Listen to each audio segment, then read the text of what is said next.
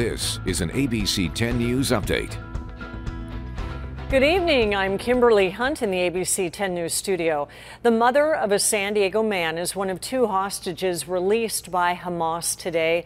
ABC 10 News confirms 79 year old Nurit Cooper was freed. Her son, Rotem Cooper, lives in Carmel Valley. Nurit and her husband live in an area outside Gaza. They were forced to seek refuge in their home's bomb shelter when the Hamas attack unfolded. A three day strike among employees at Kindred Hospital will continue tomorrow. Pharmacy and lab workers hit the picket lines today in University Heights to demand higher wages.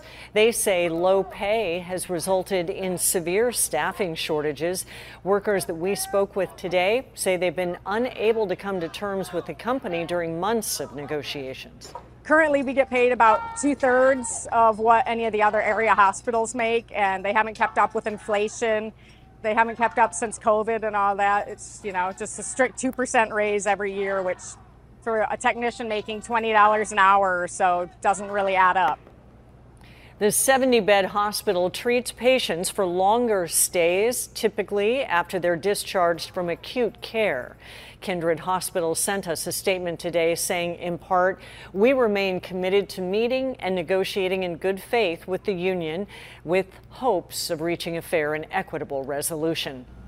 Vanessa Paz joining us now to tell us a little bit about our weather this week. Hi, Vanessa. Hey, Kimberly. So we got some light showers this morning, and for the most part, we'll dry out as we look ahead to your Tuesday. And tomorrow will actually be slightly warmer as well, especially west of the mountain areas.